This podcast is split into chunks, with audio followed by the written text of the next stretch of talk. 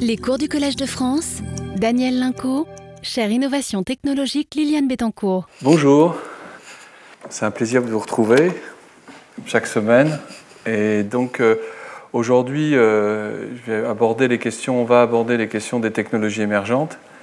Et j'ai un très très grand plaisir d'accueillir Emmanuel Deleporte, qui est au premier rang, qui est professeur au, à l'E N S et qui est spécialiste et pionnière. Je pense qu'il faut l'interroger après sur les tout débuts de ce que je vais vous raconter, parce que je pense qu'elle a commencé très tôt avec son équipe à l'E N S Cachan. Et donc euh, voilà, c'est, ça sera le deuxième point où elle nous parlera des, plus spécialement des pérovskites halogénées. Et en fait, euh, elle abordera beaucoup plus les aspects euh, sur les questions liées à, à la physique et aux, aux propriétés de ce nouveau matériau. Moi, comme, euh, comme, euh, je dirais comme chaque fois, je, je vais essayer de vous faire un cours où, où euh, j'aborde les questions sur comment les choses s'organisent, le jeu des idées, le jeu des... toujours essayer de redonner et de remonter aux sources. Et comme je disais, aujourd'hui, il y a une littérature, je l'avais dit dans la, la, la session inaugurale, il y a une littérature extrêmement abondante, des milliers et des milliers d'articles. Et finalement, j'ai la chance de pouvoir me situer beaucoup au début quand il n'y en avait que quelques-uns. C'est plus facile à voir parce qu'aujourd'hui, c'est difficile, comme je vous l'ai montré dans la leçon inaugurale, c'est difficile après de... Aujourd'hui, on a même des méthodes un peu statistiques pour aborder les évolutions. Et, c'est... et voilà, c'est... C'est... il y a tout un travail qui est à faire et j'espère que de plus jeunes collègues feront toute cette histoire de... De... De... Du... Du... du domaine justement dans la période récente. Alors, je, comme d'habitude aussi, je vais revenir sur des éléments que je n'avais pas complètement détaillés ou pas présentés lors de, du cours précédent. Le cours précédent, souvenez-vous, il était consacré aux, aux technologies couche-mince inorganiques. Hein. Le précédent encore, c'était sur le silicium. On était vraiment dans les matériaux inorganiques, donc pas tellement à base de carbone ou carbone-hydrogène. Et euh, je m'étais dit qu'à chaque fois, il fallait que je fasse quelque chose concernant les analyses de cycle de vie. Alors, on avait fait un, le cours sur le silicium, il y avait beaucoup de, d'aspects concernant la mine, leur traitement, et cetera. Et c'est vrai que je vous devais aussi de, de, de parler un peu de l'indium. Même si l'indium n'est pas très développé, parce que c'est une filière qui est encore toute petite, hein, c'est quelques pourcents, la problématique de l'utilisation de ce type d'éléments plus rares que le silicium se pose et il faut la traiter aussi de façon, euh, de façon approfondie.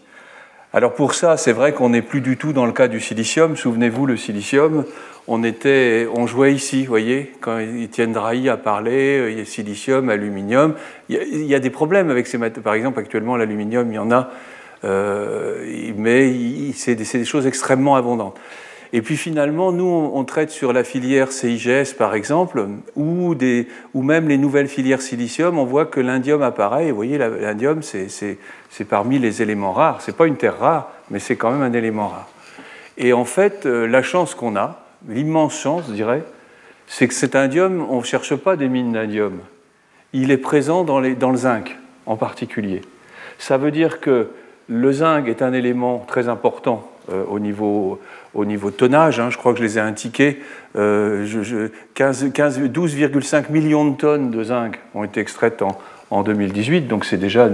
Et l'indium en représente une petite partie, on a la chance qu'il se condense dans les, dans les fumées, dans les, dans les, les, il, fait de la, il fait des sortes de, de, de cendres à base d'indium, c'est comme ça qu'on arrive à le récupérer. Et donc on voit que finalement, cet adossement de l'indium au zinc lui permet finalement d'être utilisé ou d'être présent dans les technologies, et un grand nombre d'ailleurs de, d'indium n'est, pas, n'est même pas tiré du zinc, il n'est pas purifié pour le, pour le ressortir. Je voudrais préciser aussi qu'en France, la France était un des premiers producteurs d'indium, à, à une quarantaine de tonnes, je crois, dans le nord de la France, et, donc, il y a, et puis il y avait des mines de zinc aussi euh, qui sont présentes, donc euh, l'indium est assez bien distribué, et la conclusion que, qu'on a pu tirer avec des collèges, on a tes collègues, on a, on a travaillé sur justement le cycle de l'indium pour, pour, dans le cadre de la, de, de la filière C I G S, et vous pouvez, avec ces sites, retrouver euh, les études qu'on a faites concernant notamment la quantité, les évolutions. Et puis un point important, c'est quelque chose qui est rare, si on arrive à l'économiser, c'est un principe fondamental de l'écologie, quelque part, c'est l'économie d'atomes. Et si on est capable de faire des économies d'atomes, eh bien on, on voit qu'on peut finalement rendre l'indium de rare à beaucoup moins rare. Voilà, c'est une des leçons aussi d'utiliser les choses avec, euh, avec, euh, avec parcimonie et en cherchant soit de réduire, soit à substituer. Puis ici, c'est une interview que nous avons faite à P V Magazine cet été avec le collègue Ayodhya Tiwari qui est à l'EMPA en Suisse. Voilà, donc j'en viens à la, à la technologie émergente et nouveaux concepts. Donc sur la, sur la chose, et je ne voudrais pas l'oublier non plus, je remercie Jacky Evain parce qu'il m'a renvoyé des éléments de transparence. C'est un très grand spécialiste également euh, de la, de la, de, euh, en recherche pure, disons, euh, de, de tout ce qui est pérovskite. Il est à Rennes, au laboratoire Photon, à l'université de Rennes et le C N R S. Et donc voilà, je remercie parce que j'ai repris quelques-uns de ces transparents qui sont pratiquement ceux que j'aurais fait si j'avais eu besoin de les faire à partir des sources originales. Alors, je vais repartir avec euh, cette fameuse courbe qui va nous suivre et qui finalement est un très bon guide pour les enseignements dans le photovoltaïque parce qu'on y retrouve tout. On y retrouve la science des matériaux, on y retrouve la logique d'innovation, de rupture, et cetera. La patience aussi. Hein, dans certains cas, on attend dix à quinze ans avant qu'un record augmente. Et c'est vrai que ça fait furieusement penser aux, aux Jeux Olympiques, euh, effectivement, où on aligne les records euh, du saut en longueur, du saut en hauteur, et cetera. Donc, le point important, c'est que Euh, cette courbe-là, c'est, ça met toutes les filières, il y en a vingt-deux, dont l'une qu'on va traiter plus précisément aujourd'hui, qui est ce qu'on appelle Emerging P V, le photovoltaïque émergent. Les autres sont des filières établies. La semaine dernière, j'ai traité celle-là, c'est une film technologie. Et en fait, ce dont on s'aperçoit, c'est que donc il y a des progressions et on va traiter euh, ces technologies qui sont là, donc euh, les colorants, et cetera, et cetera. Et la question qu'on peut se poser, alors ce qui est intéressant, c'est qu'on pourrait imaginer, si vous, on pourrait imaginer une, une, un montage, je n'ai pas eu le temps de le faire, qui faisait la course en fonction du temps. Et on fait apparaître euh, ici le temps et on regarde ce qui se passe, vous voyez. Et ce qui est intéressant, c'est d'aller vers, les, vers ce qui se passe dernièrement. Regardez. Ben, il y a pas mal de temps que, par exemple, la filière C I G S dont j'ai parlé, elle n'a pas beaucoup bougé. Euh, c'est celle-ci, c'est la, la C I G S, c'est... c'est celle qui est euh, en vert plein. C'est ça, regardez.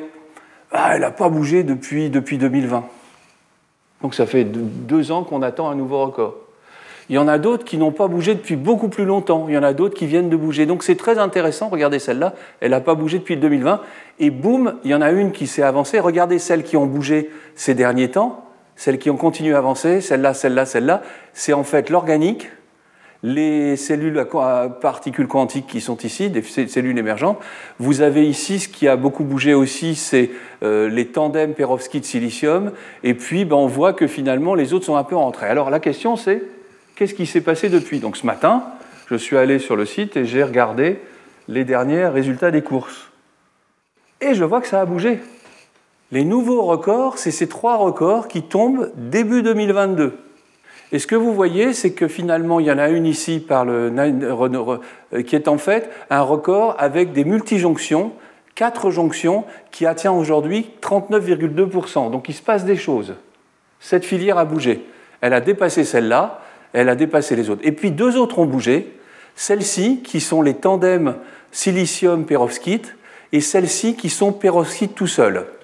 Donc on voit donc que finalement, il y a trois records qui sont tombés dans les derniers mois. Donc on verra ce qui se passera dans les mois suivants, mais ça vous montre un peu l'idée du dynamisme qui est présent. Et puis si on regarde un peu plus près cette, cette chose-là, on s'aperçoit qu'on approche les, les, les, les, les, les quarante pour cent avec des triples jonctions. Alors chose est clairement standard, hein, c'est pas se concentrer. Ensuite, la configuration, c'est monolithique, c'est-à-dire en fait, on prend un contact à l'avant, on fait toutes les couches et on prend contact à l'arrière. Et puis, c'est basé sur des matériaux trois cinq. Point intéressant, c'est qu'elles ont doublé les six jonctions. Regardez les six jonctions qui tenaient le record avant. Eh bien voilà, on a un croisement.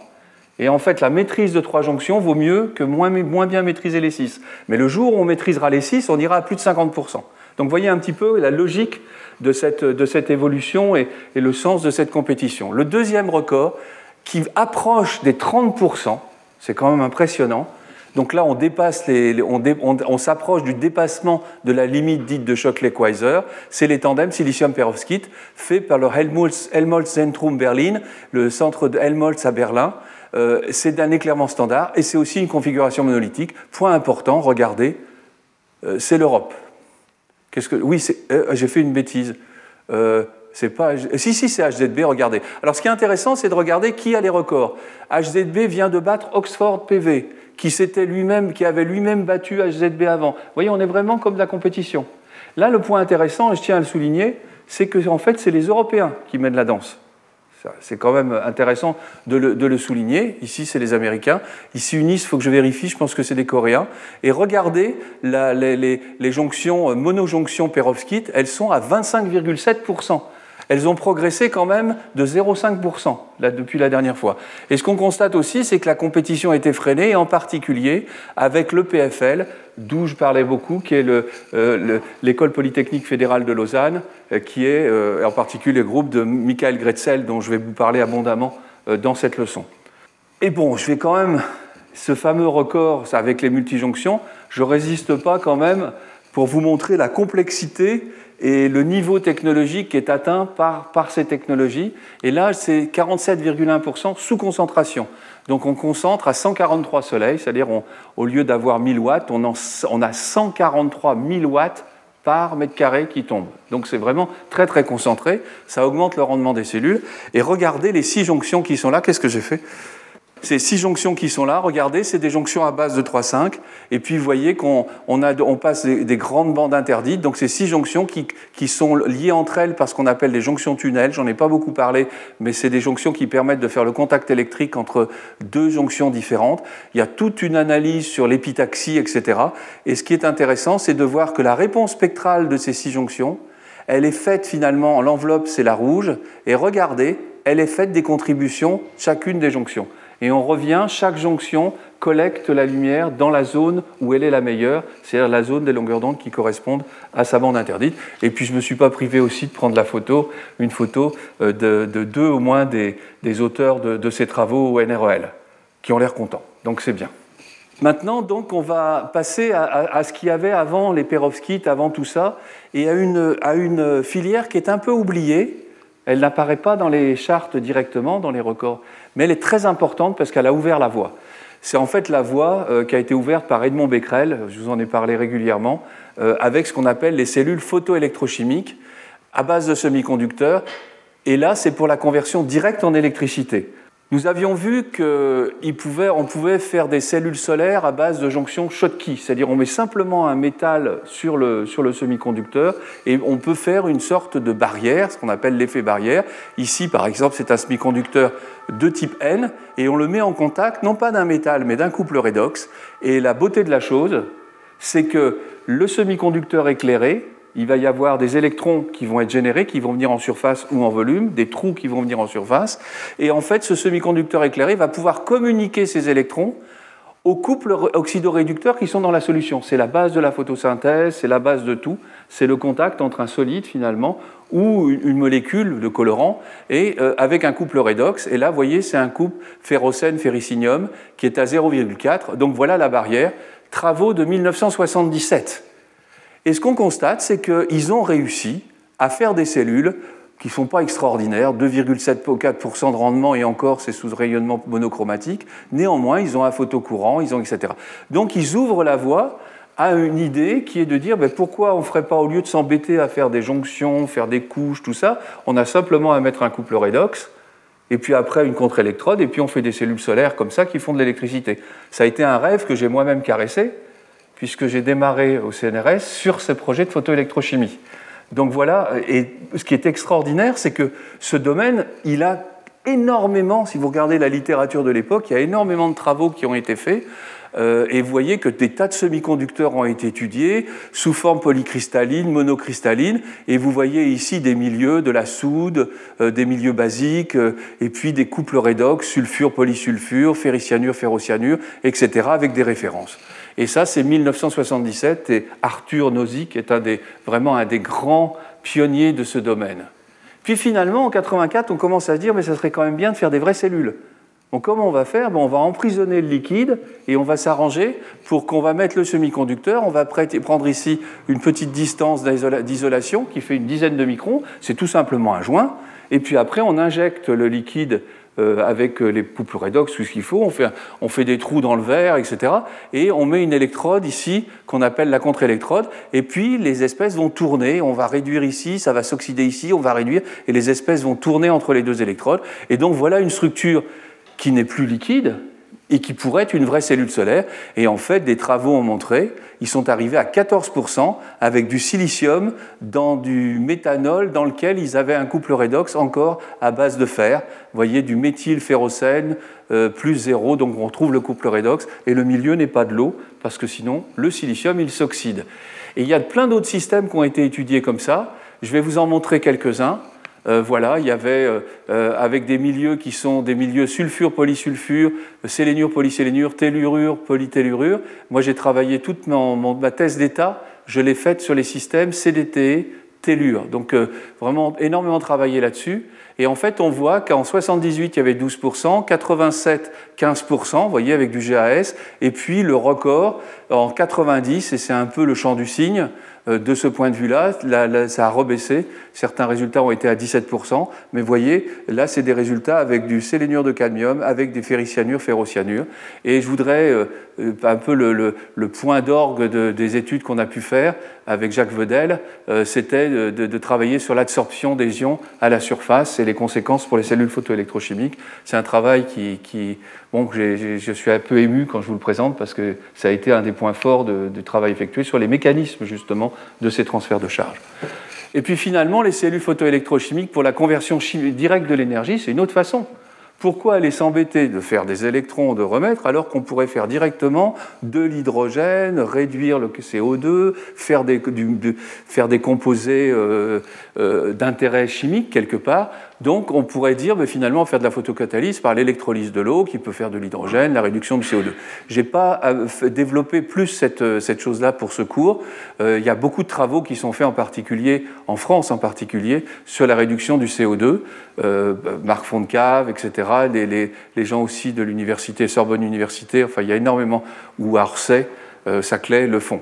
En fait, je voudrais simplement vous signaler, alors si vous ne me reconnaissez pas, c'est une période de Covid, et puis c'était pour la Fête de la Science en deux mille vingt, et euh, vous verrez, c'est une vidéo illustrant la découverte de l'effet photovoltaïque grâce à l'effet photoélectrochimique. Alors vous verrez, c'est du silicium, je ne vous en dis pas plus, et puis il y aura quelques bulles, pas du champagne, mais il y aura quelques bulles. En soixante-douze, ce, ce thème-là de la conversion directe devient extrêmement important. Vous voyez, soixante-douze, c'est pas loin de soixante-treize, c'est le premier choc pétrolier. Donc, vous voyez un lien entre certaines recherches et l'évolution du contexte de l'époque. Premier choc pétrolier, et deux chercheurs japonais, Fujishima et Honda, ils, finalement, ils découvrent que quand on prend un semi-conducteur qui a une grande bande interdite, la bande de valence est très basse ici, et quand on éclaire ce semi-conducteur et qu'on le met dans l'eau, dans l'eau acide par exemple, je pense qu'elle est acide, oui, euh, eh bien, qu'est-ce qu'on voit? On voit qu'il y a un couple redox qui est intéressant, qui est le couple d'oxydation de l'eau, donnant de l'oxygène et des protons. Et ce couple d'oxydation, on a la chance qu'il soit au-dessus du bord de la bande de valence où arrivent les trous. Et en fait, il se passe que les trous qui sont plus bas, ils mangent, ils sont capables de faire une réaction d'oxydation de tout ce qui est plus haut. Les électrons, c'est le contraire, ils réduisent tout ce qui est plus bas. Eh bien, ce que vous avez, c'est que vous avez, ils ont mis en évidence la possibilité que le T I O deux avec des H nus, donc avec des photons, va donner des électrons et des trous. Les trous vont oxyder l'eau, et les électrons, par l'intermédiaire d'une autre électrode, vont réduire le, les protons. Donc, vous voyez, la réaction bilan, qu'est-ce que c'est ? C'est tout simplement, il n'y a plus d'électricité dans le circuit extérieur, et c'est la base, vraiment la base, de la conversion directe, ça peut se faire sur des colloïdes, et cetera, de, de, de, de la photoélectrochimie qui va donner directement un produit chimique. Et c'est exactement ce qui se passe dans une feuille d'arbre, avec l'eau qui vient des racines, et puis avec le C O deux, et cetera, et cetera.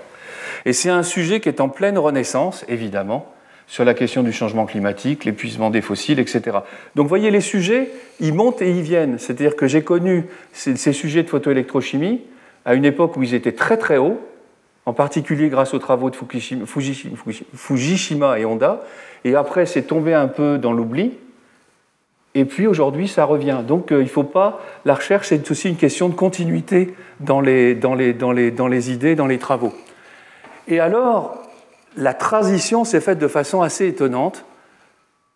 Cette idée de photoélectrochimie, elle a, elle a switché un peu entre de la photoélectrochimie sur des électrodes semi-conductrices qu'on fait travailler comme des barrières Schottky, à une photoélectrochimie qui va finalement exciter des molécules qui sont à la surface du semi-conducteur. C'est-à-dire que les photons, on ne va pas les faire se faire absorber par le volume du semi-conducteur, mais par, sa, par des choses qui sont à sa surface.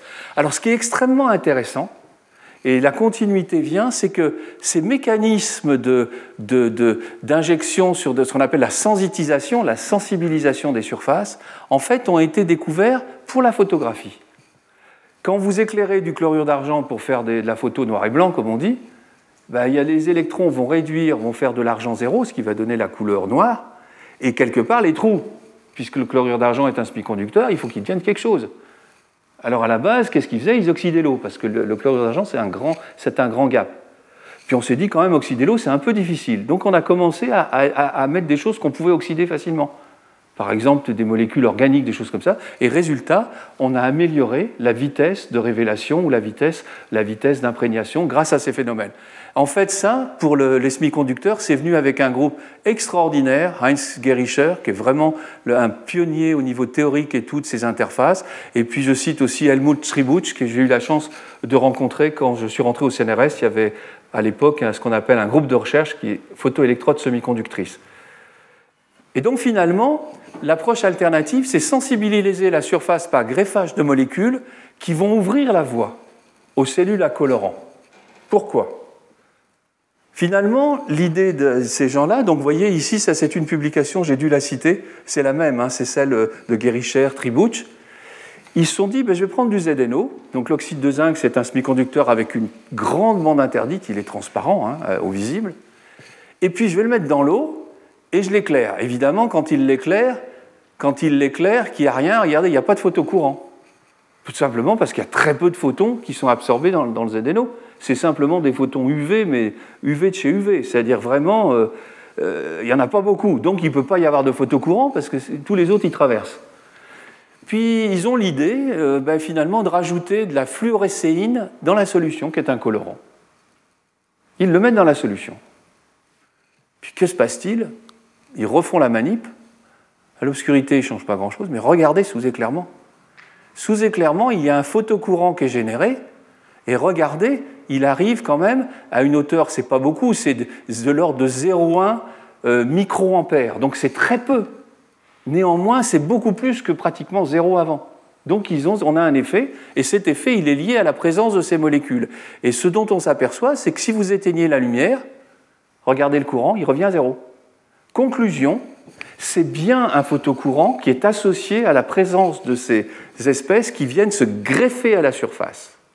Elles greffent à la surface, mais comme c'est un colorant, il absorbe la lumière. C'est pour ça qu'il y a le photocourant. Donc ça veut dire que grâce à ça, on arrive à récupérer les électrons qui sont générés par l'absorption des photons dans le colorant. Et effectivement, ils découvrent de cette façon la sensibilisation des surfaces et l'effet des colorants. Et finalement, ils se rendent compte que la couche qui est importante, c'est la couche adsorbée. En fait, le colorant, il a ce qu'on appelle des fonctions de greffage. Ça, c'est un acide carboxylique. Il y en a d'autres, hein.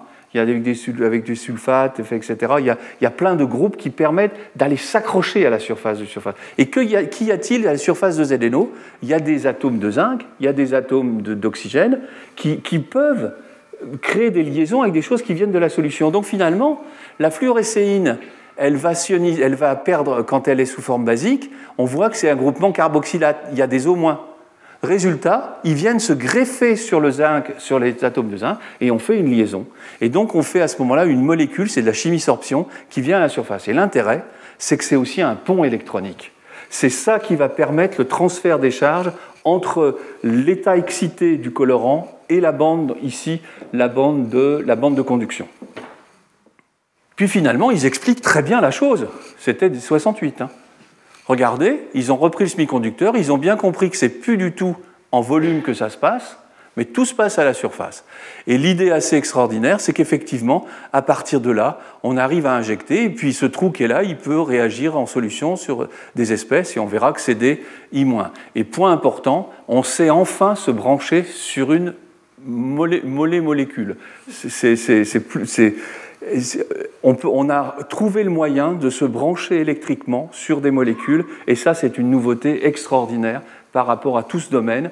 On a réussi à se brancher, et regardez, ça c'est un article dans l'actualité chimique où j'avais détaillé ce genre de choses en, en deux mille douze. Voyez, au lieu d'avoir quelque chose qui fait des, des, des, pas des kilomètres, mais qui fait quelques microns, quelques centaines de microns, un nanomètre. On est capable d'aller chercher de l'information, en l'occurrence ici du courant, sur un nanomètre, et on peut très bien dire quelle va être la tension maximale, et on passe du niveau HOMO, on va passer au redox, et de l'autre côté ça passe, on a bien séparation des paires électrons-trous. Puis finalement, comment est-ce que, ce que vous avez noté, c'est que le courant est extrêmement faible, zéro virgule un microampères par centimètre carré. Une cellule silicium, ça donne quarante milliampères par centimètre carré.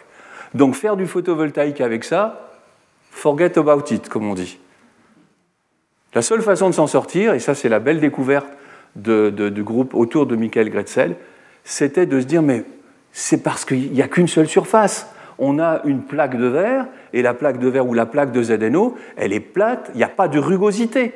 Mais si jamais on est capable d'avoir une surface rugueuse, où cette fois-ci on ne va pas absorber une seule monocouche sur une surface d'un centimètre carré, si elle est rugueuse et qu'elle fait plus dix centimètres carrés, et cetera, on aura beaucoup plus de molécules qu'on va absorber la lumière. D'où l'idée de se dire, mais on va travailler avec des nanoparticules.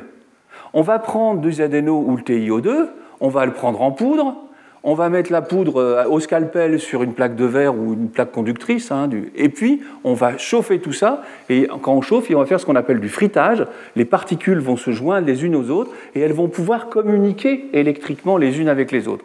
Et quand on trempe ça dans une solution qui contient la molécule de fluorécéine, ou de l'éosine, ou tout ce qu'on veut, alors qu'avec la plaque de verre où le Z N O est resté blanche, on ne voyait pas, il y avait une monocouche, donc on ne pouvait pas rien voir. Il fallait des systèmes sophistiqués pour les mesurer. Là, qu'est-ce qu'on voit? Elle devient rouge tout de suite. Pourquoi? Parce que la surface interne atteint plusieurs centaines de centimètres carrés par centimètre carré. Donc ça veut dire qu'en fait, on va rendre complètement rouge la surface grâce au graphage d'une monocouche partout. Et là, visiblement, on peut multiplier la surface développée de un centimètre carré à mille centimètres carrés pour la même surface. Et ça, c'est quelque chose d'extraordinaire parce que d'un seul coup, ça devient quelque chose qui convertit efficacement la lumière en électrons pour faire des cellules solaires. Et puis finalement, comment ça communique? Ben finalement, du côté du, du, du, ça communique du côté ici euh, de, du, du, du, du T I O deux. Les électrons sont transférés dans le T I O deux, mais les trous, ils vont oxyder de l'iodure qui est en solution. Et cet iodure va aller à la contre-électrode et va faire un tour, donc ils vont se promener, et ils ne vont pas arrêter de faire des cycles. Plus la distance est courte, mieux c'est, parce qu'il y aura moins de résistance, donc on voit le principe des cellules à colorant. Puis finalement, mille neuf cent quatre-vingt-onze, alors là, grand coup de tonnerre, la publication sur ces domaines, où on voit qu'en fait, on fait un vrai, une vraie cellule solaire, donc c'est Brian O'Regan, que j'ai connu à une époque, et Michael Grätzel, qui mène, et voilà le schéma de principe, et vous voyez qu'eux, ils ne sont pas pris de la fluorécéine, ils ont pris un complexe artificiel fabriqué de ruthénium, et voyez que ce complexe, il a les groupements carboxylates pour se greffer à la surface, et regardez ce qui se passe, la réponse spectrale, si vous êtes qu'avec le T I O deux, comme c'est de l'U V, on n'a pratiquement pas de, de, de, de formation d'électrons. Et regardez, quand on rajoute le, le, le, le ruthénium ou le, le complexe, on arrive à collecter jusqu'à sept cents nanomètres de façon très efficace. Donc on est capable de convertir, et grâce à cette approche, ce concept, on a pu faire des cellules très efficaces. Alors là, je fais un récapitulatif, mais il n'est pas... Voilà, c'est un récapitulatif qui donne tous les éléments pour visualiser. Il y a des réactions à l'anode. Donc à l'anode, qu'est-ce qui se passe? C'est qu'un électron, c'est le niveau HOMO, il voit la H nue, il passe en... Qu'est-ce que j'ai fait ici? Ah oui, il passe en E LUMO et H HOMO, donc voilà, il saute. Le E LUMO, il transfère dans la bande de conduction du semi-conducteur. Et le trou qui est resté ici, le trou d'électrons qui est resté en dessous, lui, il voit un réducteur qui vient d'électrolyte, il transfère son, il, il attrape l'électron, et puis ça revient en fait à remettre un électron. Et vous voyez qu'à l'anode, ça boucle et ça tourne. Après, il faut transporter dans l'électrolyte. Il faut que l'oxydant, il aille de l'électrode ici à la contre-électrode, et il faut aussi que le réducteur qui a été fait par la réaction de réduction ici revienne à sa place. Et enfin, la réaction à l'anode, c'est une réaction très simple, c'est une électrochimique tout à fait classique, l'oxydant qui prend un électron et qui, et qui se réduit. Et en fait, on a la fameuse notion de potentiel redox, et on voit que le V O C de cette structure va être en fait la différence de niveau entre ces deux niveaux-là. Voilà pour le principe. Et puis finalement, on s'aperçoit qu'on change de couple redox, il y a toute une possibilité de variation, et on voit apparaître finalement qu'en fonction du colorant, on va pouvoir déplacer finalement le front d'absorption de la, de la cellule à colorant qui est ici. Alors ce qui est intéressant aussi, c'est de se dire, est-ce que dans le processus d'innovation ou de découverte, est-ce que c'est une découverte qui est née encore une fois toute seule, ou est-ce que cette découverte a des racines ? Et je vous ai montré tout à l'heure que la sensibilisation, elle trouvait ses racines quelque part à la cellule de Becquerel et au début de la photographie. Eh bien, dans le concept des surfaces développées, on trouve des racines aussi, que citent d'ailleurs dans l'article Brian O'Regan et Michael Grätzel. On en trouve deux. On trouve une racine en soixante-dix-sept dans un travail de Japonais. Vous voyez que les Japonais sont vraiment très très présents dans ce domaine. Et puis on en trouve une autre qui est intéressante parce qu'elle vient de Pierre Chartier, qui était à Strasbourg, j'ai connu quand je travaillais, quand je suis rentré au C N R S, qui travaillait déjà à la sensitisation, puisque ce domaine il était existant, des, des, des, d'électrodes faites par des céramiques. Comment fait-on des céramiques ? On prend des poudres et on les concave. Et le groupe de, le groupe de, de, de Strasbourg, donc de laboratoire d'électrochimie et de chimie physique, qui correspondait avec l'Institut de physique, eh bien, qu'est-ce qu'il a fait ? Il s'est rendu compte que s'ils mettaient du dinonadécylruthénium deux en face de la, de la poudre de, de T I O deux, je crois que c'est des T I O deux, regardez, ils avaient un courant qui était cette fois-ci de l'ordre de zéro virgule deux zéro trois milliampères par centimètre carré. Donc un gain pratiquement d'un, d'un, d'un, de, de, de trois ordres de grandeur, on passait du micro au milli. Qu'est-ce qui s'est passé ? Regardez ce qu'il écrit dans la conclusion. Même s'il est prématuré de spéculer sur tout futur technologique d'un tel dispositif, il est, il est, il est intéressant quand même de faire remarquer qu'il est possible par ce moyen de faire de la production d'oxyde céramique de façon peu chère, à grande échelle, euh, euh, voilà, et puis comme elles sont déjà connues dans les domaines de, de, de l'électroacoustique avec les céramiques. On voit quand même qu'il y a des ponts entre l'électroacoustique, donc les propriétés céramiques, et le photovoltaïque par cet intermédiaire. Moreover, et de plus, les céramiques ont l'avantage d'augmenter la surface d'électrode et permettent d'utiliser bien mieux la lumière diffuse. Et voilà. Qu'est-ce qu'on voit ? Le signal, j'appelle ça les signaux qui sont donnés dans les publications des chercheurs. Il y a souvent des petits, un peu comme le petit poussé, ils jettent des petits cailloux. Et, on, et d'autres chercheurs se saisissent de ces petits cailloux, ils ne se rendent pas compte, ils lisent, et c'est comme ça qu'avance la recherche. Mais voyez que déjà dans ce papier, en quatre-vingt-un, c'est-à-dire dix ans avant, il y avait cette amorce de, cette amorce de, de, de, de, finalement, de réflexion sur la surface développée. Alors qu'en électronique, de façon classique des semi-conducteurs, les, les, les physiciens ont horreur de la rugosité. La rugosité, ça amène des tas de problèmes, des recombinaisons, des tout ça. On voit que cette fois-ci, notre rugosité, elle est positive, parce qu'on a un système qui travaille avec l'interface. Et puis finalement, euh, je me suis amusé, là, dans ces deux, dans ces deux, deux transparents, à regarder ben, finalement, et si on faisait ça avec des épinards, et si on faisait ça, puisque c'est des colorants, la nature est pleine de colorants, et là, regardez, des gens qui ont fait des cellules solaires en deux mille dix avec euh, des dyes naturels extraits de, de, d'épinards, et peut-être quelqu'un ici connaît le nom français d'hypomoea. Quelqu'un le sait ?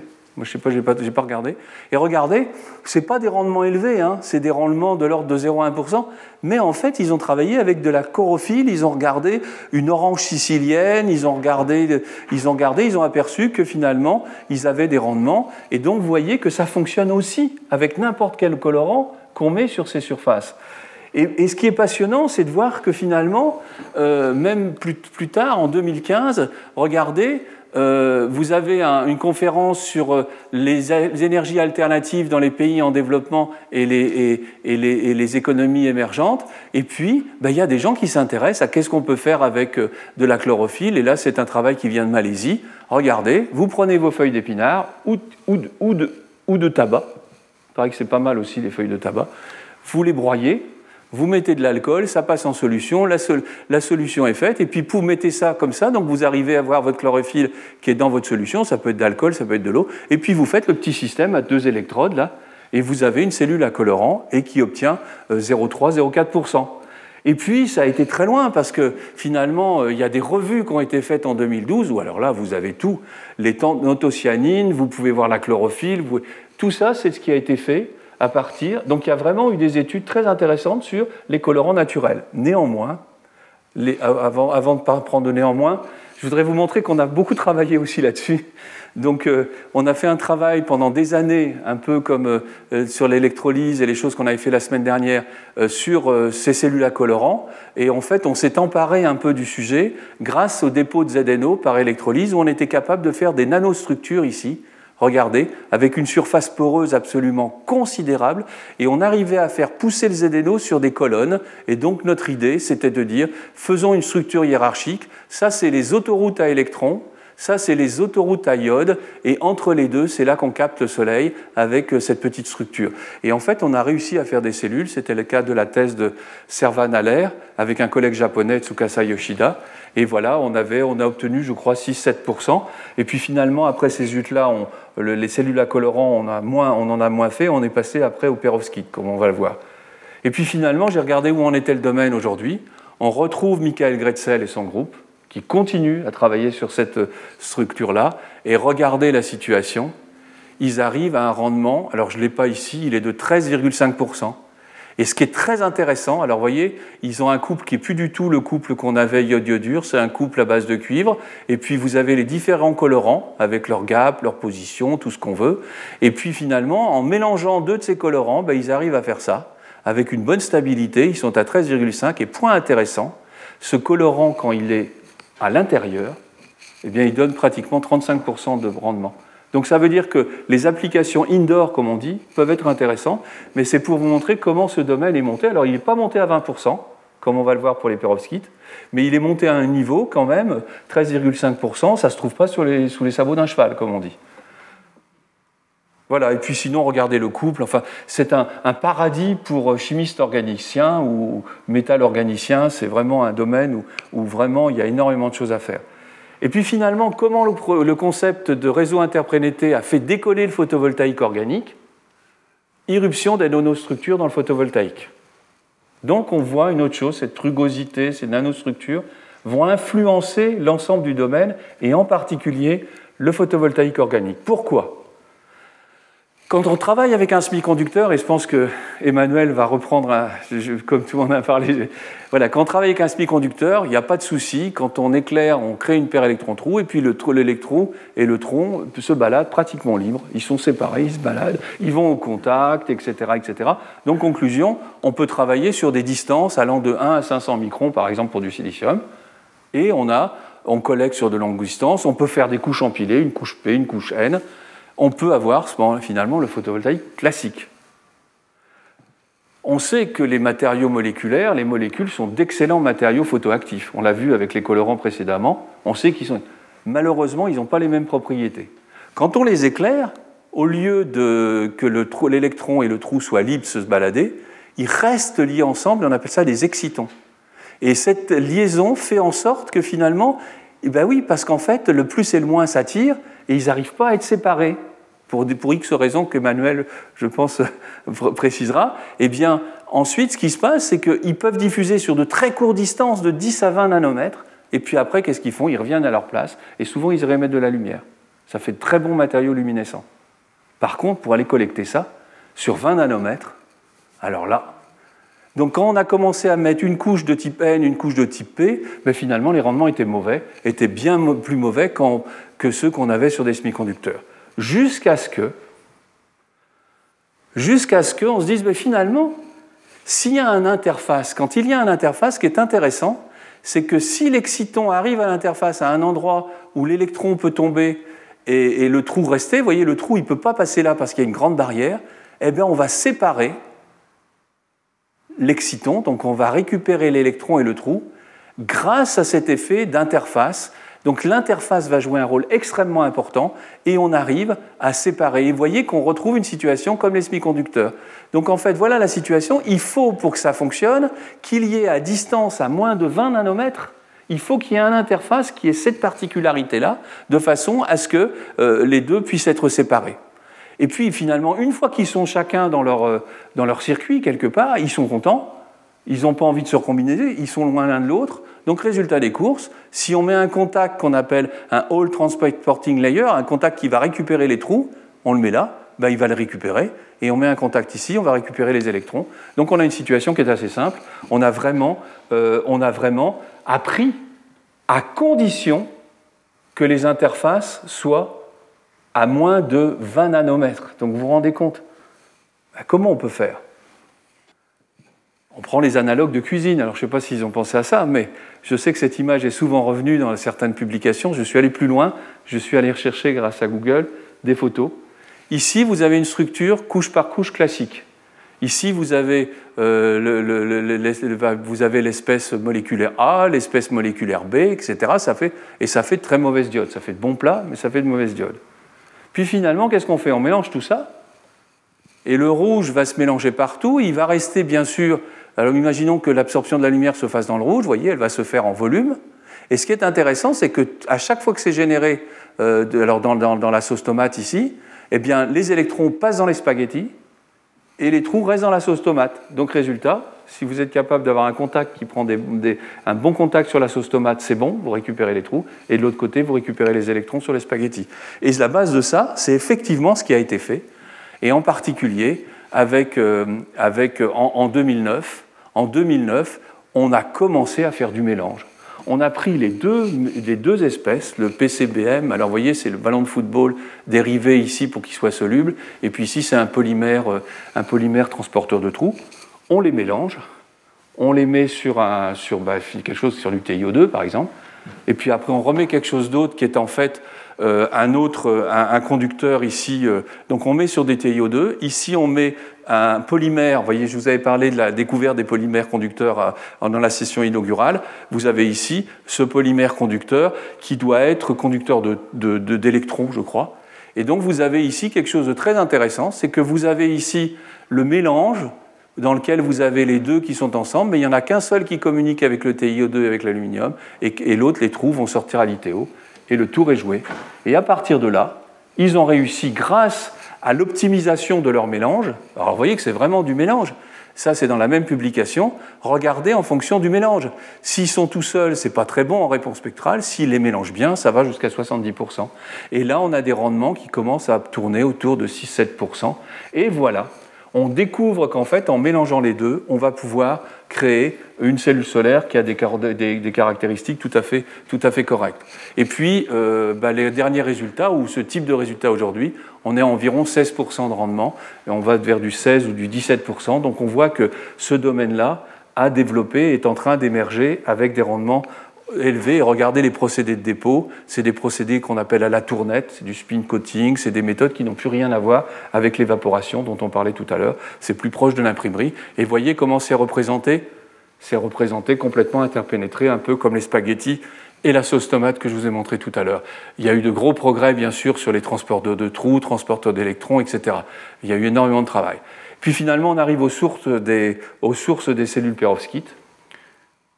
Eh bien, aux sources des cellules pérovskites, il y a des gens qui se sont posé la question, c'est quand même embêtant d'utiliser des molécules, même si c'est des molécules de colorant, parce qu'il n'y en a qu'une. Donc une molécule, ça absorbe pas beaucoup. Est-ce qu'on ne pourrait pas faire mieux et faire communiquer, euh, les, les, les, les, les, les, faire communiquer les espèces qu'attrapent, que ce ne soit pas un semi-conducteur volume, un volumique, mais on va le faire avec des micropart- avec des nanoparticules. On se dit, ben, finalement, est-ce que je ne pourrais pas absorber sur le T I O deux euh, des nanoparticules de, de, de choses qui sont très connues pour les propriétés de luminescence, de l'arsenure de, de l'indium, de l'arsenure gallium, du phosphure d'indium, du sulfure de plomb, du C D S, du G R S, et cetera. Et donc, voilà le concept qui a été développé.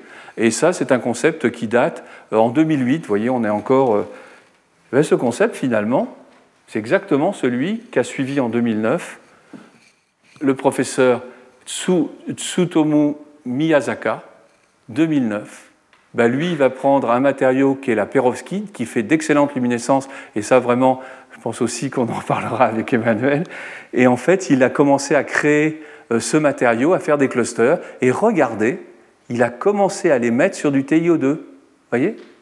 La petite boule que vous voyez, c'est un cluster de ça. Donc il a commencé à travailler sur ce concept-là. Puis finalement, grâce à ça, il a réussi à obtenir de premiers résultats avec des matériaux avec du brome, un autre avec de l'iode. Et ce que vous pouvez constater, c'est qu'il arrive à des rendements trois virgule huit pour cent. Finalement, il arrive à trois virgule huit pour cent, donc euh, ça prouve que le concept est bon. Et ce qui est très intéressant, c'est que euh, les, ces fameuses pérovskites halogénées, là, finalement, quand vous remplacez le brome par de l'iode ou l'iode par du brome, vous voyez que la réponse spectrale change complètement, c'est-à-dire, en fait, vous changez l'équivalent de la transparence de la bande interdite. Donc, vous voyez qu'en fait, vous avez une possibilité très importante d'ingénierie de la bande interdite par substitution anionique ou cationique. On retrouve ce qu'on a fait avec le, avec le G A S, avec tous ces composés. Voilà, et puis ça continue.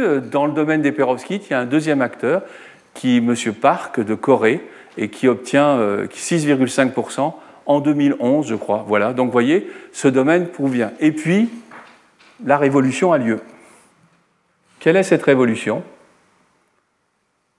Finalement, les cellules pérovskites s'affranchissent de leur, des, cellules, des cellules à corans. Pourquoi elles s'affranchissent des cellules à corans ? Ben, elles font le contraire. On était là, on est passé là, et maintenant on est là, on va passer là. Pourquoi ? Parce que finalement, on, apprend, on va redécouvrir que ça fonctionne comme une filière touche mince, tout solide, et puis finalement, on va quand même avoir, avoir, avoir, avoir, amener avec nous des choses qui viennent de notre passé, donc des cellules à colorants, notamment les contacts mésoscopiques, donc très rugueux avec du T I O deux, et puis aussi des choses qui viennent de l'O P V, comme des couches organiques, en particulier polymères, conducteurs de trous et d'électrons. Donc avec, donc avec ce sac à bagages, on va regarder ce qui se passe, et voilà, on passe au tout solide, et en deux mille douze, vous voyez qu'il n'y a plus d'électrolytes. Donc c'est un travail qui a été fait avec Namgyu Park et Michael Grätzel. Donc vous voyez que Michael Grätzel est passé à ces cellules pérovskites en lien avec Park qui travaillait sur les cellules de Grätzel. Et c'est marrant quand même. Les... Donc résultat, ils travaillent ensemble et ils obtiennent à ce moment-là un, une structure intermédiaire où on retrouve la porosité du T I O deux imprégnée et puis par contre on voit qu'on a remplacé euh, tout l'électrolyte iodure par le conducteur de trous et la structure, vous voyez, c'est le méthylométhade qui est ici, donc on, on a vraiment une structure presque idéale en photovoltaïque qui n'a plus rien à voir avec la structure précédente. Et puis à peu près au même moment, euh, au même moment donc euh, l'année deux mille douze a été une grande année, euh, finalement euh, le groupe de Henry Snaith, avec cette fois-ci Tsutomu Miyazaki, donc avec le japonais qui avait lui-même découvert la première, euh, les premières euh, cellules, ils, font, ils, font, ils, font, ils collaborent ensemble et puis finalement ils passent aussi à la même chose, et ils retrouvent un peu le même genre de choses. Et ce qu'ils voient, par contre, qui est extraordinaire, c'est qu'ils ont une idée assez étonnante. Ils se disent, tiens, je vais remplacer le T I O deux par de l'alumine. Parce que l'alumine, on peut faire de la poudre, on la frite, et cetera. La différence, c'est que le T I O deux, c'est un semi-conducteur à grande bande interdite. L'alumine, c'est un isolant. Et ils s'aperçoivent que l'isolant fonctionne aussi bien que le non-isolant. La preuve, regardez, ils ont une courbe avec l'alumine ici, et une courbe, avec, et voire mieux, les tensions sont même plus élevées. Et ils se disent, mais finalement, est-ce que cet isolant, il y a vraiment un rôle ? C'est la question qu'on peut se poser. Et du coup, ils se rendent compte que finalement, il n'y a pas besoin d'avoir le, d'avoir la, le transfert de l'électron dans le T I O deux, mais qu'en fait, le, la pérovskite fonctionnait comme un matériau normal. Et donc, grâce à ça, ils découvrent que pérovskite a des propriétés qui ne sont pas celles qu'on croyait, c'est-à-dire qu'elles ne se comportent pas tellement comme un matériau organique, mais plutôt comme un semi-conducteur classique. Et le saut est fait, et on va garder le, le contact avec le spirométa, et alors là, ça y est, c'est parti. Depuis deux mille douze, tout évolue, en fait, on retrouve ça, on retrouve nos deux grands pionniers de ce domaine-là euh, sur le passage au tout solide, donc le groupe de Michael Grätzel et le groupe d'Henry Snaith à Oxford, donc vous vous souvenez, Oxford P V, je vous en ai parlé au début, mais ça vient de lui, c'est l'entreprise qui l'a créé. Et donc voilà, avec des méthodes différentes et tout. Et puis finalement, regardez ce qui s'est passé entre deux mille neuf et deux mille vingt-deux. Ce matin, H Z B, euh, c'est pas H Z B, c'est l'UNIST ici, vingt-cinq virgule deux pour cent, nouveau record. Ici, un nouveau record. Vous voyez que deux nouveaux records sont venus avec quoi ? Avec les pérovskites. Deux naissances de nouvelles technologies, regardez. On a considéré qu'en deux mille douze, finalement, c'était une nouvelle technologie qui était apparue. Et dans la courbe de N R E L, vous voyez qu'elle démarre en deux mille douze. Je vous ai montré toute son histoire avant. Et puis, regardez, il y en a une autre qui démarre à partir de deux mille seize. c'est les, les tandems silicium-perovskite. Et regardez, vous arrivez à ce niveau-là, et vous voyez qu'il y a eu toute une bande. Regardez, ici, c'était la première révolution, quelque part, où on a enlevé l'électrolyte, mais on a gardé les choses un peu poreux, et cetera, et cetera. Euh, on a quand même fait une chose, c'est que, c'est que on a changé ici, c'est un, un, un, un polymère conducteur. Regardez aujourd'hui, la pérovskite qui est ici, c'est exactement comme les couches de C I G S que je vous ai montré la semaine dernière. C'est devenu un matériau, je dirais, classique. C'est une structure de cellules solaires en couche mince. Par contre, on a gardé, euh, finalement, vous verrez, euh, dans les travaux que je montrais juste après, il y a une petite couche en surface qui est extrêmement importante, qu'on appelle une couche tampon. Et regardez la chimie et la composition, c'est assez extraordinaire. On met tout dedans maintenant, il y a du brome, il y a du chlore, il y a de l'iode, il y a du, un, peu, un peu de césium, du rubidium, et cetera. Donc il y a toute une chimie qui s'est mise en place, qui a permis des résultats exceptionnel. Et regardez l'épaisseur, je ne sais pas si on le voit ici, mais c'est une épaisseur qui est inférieure au micron. Puis finalement, on s'aperçoit que dans tous ces travaux, ce sont les interfaces qui ont énormément d'importance. Et on dit dans le milieu en photovoltaïque que c'est très bien d'avoir un très bon matériau massif, même un deuxième, mais si les deux ne s'aiment pas, c'est-à-dire que si on les met l'un contre l'autre, si l'interface n'est pas optimisée, le dispositif ne vaut rien. Donc il faut travailler, et c'est le, le sens global de travail, c'est travailler sur les interfaces. Et je vous recommande ce, cet article, on retrouve Michael Grätzel, on retrouve euh, René Janssen, qui est quelqu'un chimiste, c'est un spécialiste de l'O P V, qui est, alors il doit être hollandais, il est hollandais, euh, David Mitsi, qui est très très bien, qui était chez I B M, euh, qui a découvert d'ailleurs le C Z T S, et, et, et, et Edouard Sargent aussi, qui travaille sur pas mal de choses en photocatalyse, je crois. Et regardez toutes ces nouvelles technologies qu'on voit euh, ici, qui sont très liées à ces problématiques d'interface. Vous avez ici une technologie que je ne vous ai pas détaillée, qui est les technologies à particules quantiques, Quantum Dot Solar Cell, Quantum Dot Solar Cell, c'est ça. Et puis, vous voyez, c'est des particules qui sont agglomérées. Et puis, on a parlé un peu du C I G S et du rôle des joints de grains la dernière fois. Vous voyez que là encore, c'est des propriétés d'interface. Pour ça, il y a aussi euh, tout un travail qui a été fait par, euh, c'est l'occasion de saluer Philippe Schulz, David Kahn et Antoine Kahn, qu'on on se connaît bien. Et en fait, euh, il y a même ce, ce, cet article revu. Tout, tout se passe alors aux interfaces. Voilà la question. Et en fait, tout l'article travaille sur ces différentes interfaces. Qu'est-ce qui se passe? Comment les ions arrivent? Quelle méthode il y a à utiliser pour, le, pour faire des mesures? Parce que c'est bien de dire il faut étudier les interfaces, mais avec quelle méthode? C'est là qu'on fait affaire avec du synchrotron, de l'X P S, des méthodes extrêmement avancées de caractérisation. Et vous voyez ici un détail de tous les mécanismes, je vous en ai un petit peu parlé, qui se passent à l'interface, et que c'est grâce à cette compréhension qu'on ira encore plus loin, qu'on arrivera à atteindre ces fameux trente pour cent, et cetera. Et sinon, ce qui est tombé sur les scripteurs hier ou avant-hier, c'est bah finalement un travail de l'I P V F, donc du groupe euh, de, du programme dirigé par Jean Rousset. Je sais qu'il y a aussi beaucoup de travaux qui sont faits aussi en collaboration avec euh, l'I N E S à Chambéry sur ce domaine. L'objectif, c'est de faire des tandems silicium-C I G S. Et regardez, ils ont obtenu une, une, un mini-module ici, avec un rendement de, de, de, de dix-sept pour cent. Et regardez la caractéristique. Et la méthode de dépôt, c'est une méthode de dépôt qu'on appelle du slot die. Alors, je sais, slot, je sais ce que, je sais ce que ça veut dire, c'est une fente. Et die, je crois que c'est quelque chose qui tombe. Ou je... Donc, en fait, vous voyez, on charge un, une sorte de petit râteau, une sorte de pinceau étendu. On le charge avec un liquide qui est du P B I deux dissous dans du diméthylformamide et du D M S O, diméthylsulfoxyde. Donc, vous voyez, c'est tout un... Voilà, on les mélange, on met là. Et puis, on en met un autre qui contient justement...